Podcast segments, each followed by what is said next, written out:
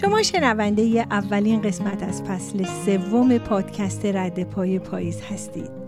امروز 19 جون سال 2022 مصادف با 29 خرداد ماه سال 1401 پریسیما هستم و تقریبا سه ماه پیش آخرین قسمت از فصل دوم رو که در مورد جایزه نوبل بود اجرا و پخش کردم. از همون موقع سر کار جدیدی رفتم که حسابی منو درگیر در تلاش معاش کرد. بی انصافیه که بگم توی این سه ماه اصلا وقت بیکاری نداشتم که به قسمت جدیدی از پادکست برسم بنویسم و اجرا کنم اما واقعیتش اینه که احتیاج به زمان داشتم تا خودم رو توی قالب جدید یه نقش جدید یا یه رول جدید زندگی پیدا کنم شاید اون موقع ها که جوانتر بودم فرار از روزمرگی برام راحتتر بود و سریعتر اتفاق می افتاد. اما خواهی نخواهی گذر زمان آدما رو محافظه کارتر می‌کنه. درسته که بعضی ها رو کمتر و بعضی ها رو بیشتر. اما این هم یه واقعیته که مثل سفید شدن رنگ مو، چروک پوست و خیلی چیزای دیگه با گذر زمان همراهه. که علا رغم این که خوشایند نیست واقعیتی غیر قابل انکاره شخصا میپذیرمش و باهاش حال می‌کنم. و بعضی وقتها هم میگم همینه که هست. چرا باید دست به مبارزه بیفایده با طبیعت انسان بزنم؟ در مبارزه با طبیعت شکست و موفقیت هر دو شکسته. به نظرم حتی تفکر برای مبارزه با طبیعت هم شکسته. مثل اینه که تصمیم بگیری پشت خودتو با تو شک مبارزه آشنا کنی. به هر حال. بعد از دو سال که به علت همهگیری کرونا بیکار بودم رفتم سر کار. همیشه کار جدید با خودش چالش های جدید آدم های جدید حتی مکان ها و زمان های جدید به همراه داره. مکان های جدید توی این کار خیلی جالبه. برجایی که شاید همیشه از پایین نگاهشون می‌کردم و از خودم میپرسیدم اون بالا چه خبره؟ حالا از اون بالا پایین رو نگاه می‌کنم و جواب میدم. اینجا هم خبری نیست. آسمان هر کجا بله همین رنگ است. زمانهای جدیدش هم برام جالبه. کلا تو دستبندی آدم ها به آدمای شب و روز جز آدمای شب محسوب میشم.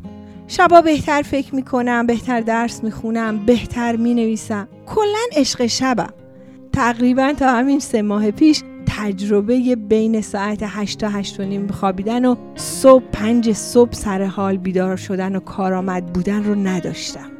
یادم اون موقع ها که برای کنکور درس میخوندیم با چند تا از بچه ها قرار گذاشته بودیم که شب ساعت هشت بخوابیم تا چهار صبح. و صبح زود که همه جا ساکته و ما هم بهتر می‌تونیم تمرکز کنیم درس بخونیم. اما من هر شبی که هشت به زور خوابیدم صبحم هشت و نه صبح به زور از خواب بیدار شدم و بل اجبار برنامه عوض کردم. نمی‌شد دیگه از همه چی عقب مونده بودم. این عقب موندن و جلو زدن ها همیشه برام داستان درست می‌کنه.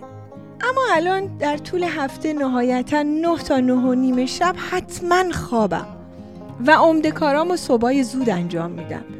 ببینید که روزمرگی چه به سر آدم ها میاره اینا رو همه گفتم که یه جورایی توجیهی برای سه ماه غیبتم عنوان کرده باشم. اما در واقع بعد از عادت کردن به چالش های جدید آدمی درگیر حفظ محیط امنش و یا کامفرت زونش میشه. با تمام آسونی ها و سختی ها خوبی ها و بدی هایی که کار جدیدم داره منو درگیر حفظ محیط امن خودش هم کرده بود.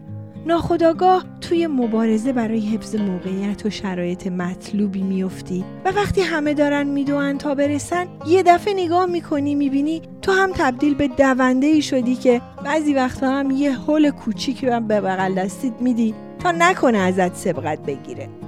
یا وقتی دارن حلت میدن اونقدر مقاومت می‌کنی که طرف پرت میشه اون رو دچار عذاب وجدان میشی. با وجودی که اصلا اصلا اصلا قصد شرکت توی این چنین مسابقاتی رو ندارم. اما گاهی فقط گاهی مچ خودم رو می‌گیرم و اذعان می‌کنم که مقاومتم در مقابل فشار بیشتر از دفاع بود و تبدیل به یه حمله شده. آی آدما ما از جون هم چی می‌خوایم؟ بگذریم. برای رسیدن به محل کار روزانه چهل دقیقه رفت و چهل دقیقه برگشت وقت می‌ذارم. و تقریبا همه 80 دقیقه رو کتاب صوتی گوش میدم. خیلی از این اتفاق راضیم. خیلی راضیم که غیر از تلاش برای معاش کار دیگه ای هم می‌کنم. تا حالا چند تا کتاب خوب تموم کردم.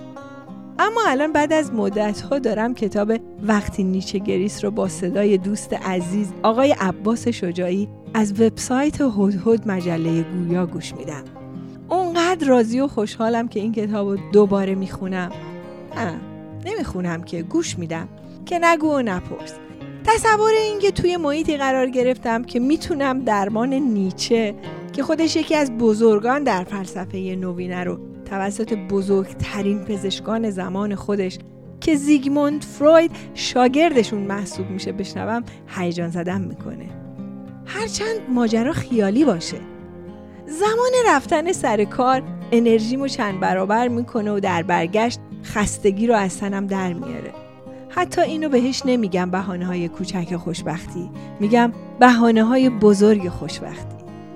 به هر حال این قسمت فقط یه مقدمه کوتاه برای شروع فصل جدید بود.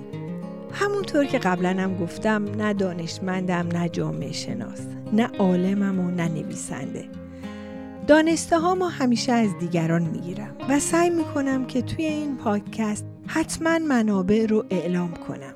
همونطور که توی فصول قبل در پادکست ها گفتم توی این فصل هم همه اونچه که فکرم رو درگیر می‌کنه رو با شما در میون می‌ذارم. علامت سوال هم رو حتی اگه جوابی براشون پیدا نکرده باشم با شما تقسیم می‌کنم. البته که تلاشم رو برای پیدا کردن جواب ها توضیح میدم. اما عموما وقتی جوابش پیدا میشه دیگه چالش نیست دیگه جدل نداره مگه نه؟